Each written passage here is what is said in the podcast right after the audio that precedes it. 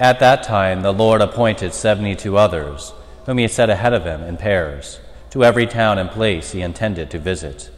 He said to them, The harvest is abundant, but the laborers are few. So ask the master of the harvest to send out laborers for his harvest. Go on your way. Behold, I am sending you like lambs among wolves.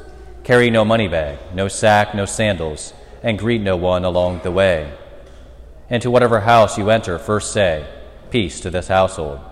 If a peaceful person lives there, your peace will rest on him. But if not, it will return to you.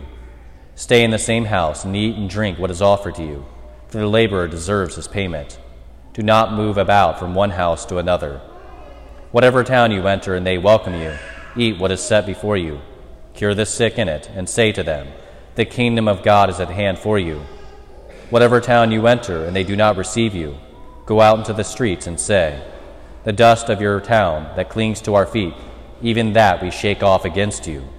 Yet know this the kingdom of God is at hand. I tell you, it will be more tolerable for Sodom on that day than for that town. The seventy two returned rejoicing and said, Lord, even the demons are subject to us because of your name. Jesus said, I have observed Satan fall like lightning from the sky. Behold, I have given you power to tread upon serpents and scorpions, and upon the full force of the enemy, and nothing will harm you. Nevertheless, do not rejoice because the spirits are subject to you, but rejoice because your names are written in heaven. The Gospel of the Lord. Praise to you, Lord Jesus Christ.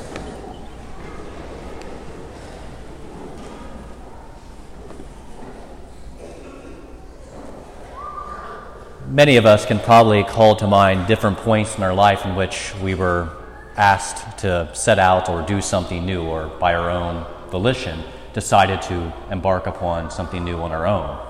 For some, that's whenever they go off to college for the first time, leaving their family. For some, that's whenever perhaps a child for the first time leaves the house and wondering what exactly that means, and all the many other instances within our own life that we experience this moment in which, oh my gosh, this is happening. This something new is taking place. And even for myself, I remember when I first went to seminary, you know, I'm from Mercer County, never planned on leaving Mercer County, never planned on being more than 15 minutes from any of my family. And here I was, two and a half hours away from home, embarking upon something new. And it was, well, rather terrifying, to be honest. And I'm sure each of you experienced something similar in your own lives. And in today's gospel, I have to wonder if the 72 disciples that were sent out also felt the same thing. They had probably spent a period of months and maybe even a year or two with our Lord, being in proximity with Him, traveling around and always having Him within proximity so that if anything, a problem arose, there was always someone to whom they could turn to ask his question, ask for support, and ask for His aid. And now here they are, sent ahead of him by themselves with another.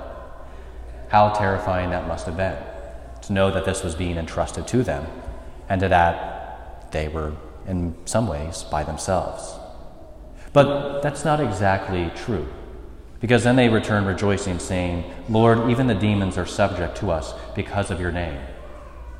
They acknowledge, and we need to acknowledge whenever we embark upon something new in our own lives that it is by Christ's power that we are able to overcome. Because even as we begin this Beacons of Light process, I'm terrified at the prospect. I'm sure many of you have your own reasons for being fearful, having trepidation, and wondering exactly how this is all going to go. Justifiably so. But yet, the important thing is to remember that the Lord is always in the boat. He never really abandons us. And even though the 72 were sent out on their own, they acknowledge on upon their return, and Jesus points out to them upon their return, that it is ultimately Him who has given the power to them to drive out demons, to proclaim the word, and to witness to the gospel to those towns that they were sent to. And we even see in this gospel, as they mention the 72, kind of an interesting kind of implication and allusion to what the structure of the church and how it's even meant to work from our Lord's own example. The Lord sends out these 72 into the everyday world, the surrounding villages, to proclaim the word, to proclaim that the kingdom of God is at hand, to cure the sick, to be present to those people. But then, of course, we know that the Lord also had 12 apostles that would become the foundation of the church, that would become the cornerstones of his new mission upon his death, the first priest. But then, even more so, even closer, it gets even smaller. He said he appoints, or he has, at those big moments within his own ministry, Peter, James, and John. Three close friends, collaborators that he asked to share in a special way intimately with his own experience, his own mission. Those are the ones that are present at his transfiguration on Mount Tabor. Peter, James, and John are also the ones that he asked to come pray with him in Gethsemane. And it's kind of interesting that, given that I'm supposed to be an imitator of the Good Shepherd, and how much I fall short of that, and how often I fall short of that as pastor, yet the Lord has given me my Peter, James, and John, except their names are Father Steve, Father Andrew, and Father Aaron. Three vicars to aid me in this task. And of course, the 12 apostles kind of being like the staff, maybe councils, aiding me in my mission to help kind of form all of you. And then even further, the 72. The 72 is much more than 72 we hear at McCartyville, even here at this Mass, but that's all of you. The 72 are each of us who've been confirmed, each of us who've been baptized and confirmed into Christ. Because, yes, baptism is a sacrament of salvation. That is how we come into the life of the Trinity, the life of God Himself, washed free of original sin, and that we're able to offer our lives back to God. But confirmation is really the sacrament of evangelization. Why? Because oftentimes we mistakenly kind of think of confirmation as graduation. We're done. I've reached the pinnacle of my faith, and that's it. But that is a mistake, and that is incorrect. What ultimately confirmation is meant for, and what it does, because each sacrament has a power, it gives us something special. And what it gave to you, to me, at our confirmation was the power to witness the gospel. You were deputized to witness the gospel. You were deputized to do the same things that the Lord gives the power to the 72 disciples to do. You were called to go out into your communities, your family, your friends, co workers, so on and so forth, to witness to them, to proclaim by your life and by your words that Jesus Christ is Lord, that only through him is salvation, that you're a sinner, that we are all sinners, and that it's only Jesus Christ who can heal that brokenness each of us experience within ourselves. Only He has the power to do that. And that is what your task is. Because I think so often the way that we think as Catholics is it all falls to the priest, it all falls to the pastor, it all falls to the staff. What our Lord shows us by His own example is that He wanted each and every one of you to participate in that mission.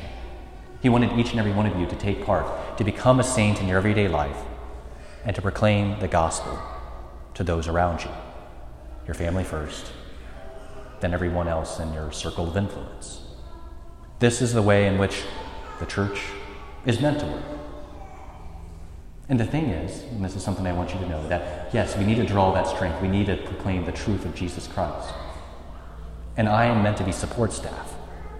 What I'm meant to do as pastor, what we are meant to do as priest, is to form you for that task by our preaching, by our teaching, by our faithful celebration of the sacraments. We are meant to form you in the correct way so that you know what the truths of the faith are, so that you know who Jesus Christ really is. But at the end of the day, it is not my job to evangelize the world. My task is to form you. That's your job. That's your task. And as we reflect and think about that, remember, remember that, because I trust you with that. Say that again I trust you. I trust you to do that in your lives. Does it mean you're always going to do it perfectly? No. I don't even expect that of myself.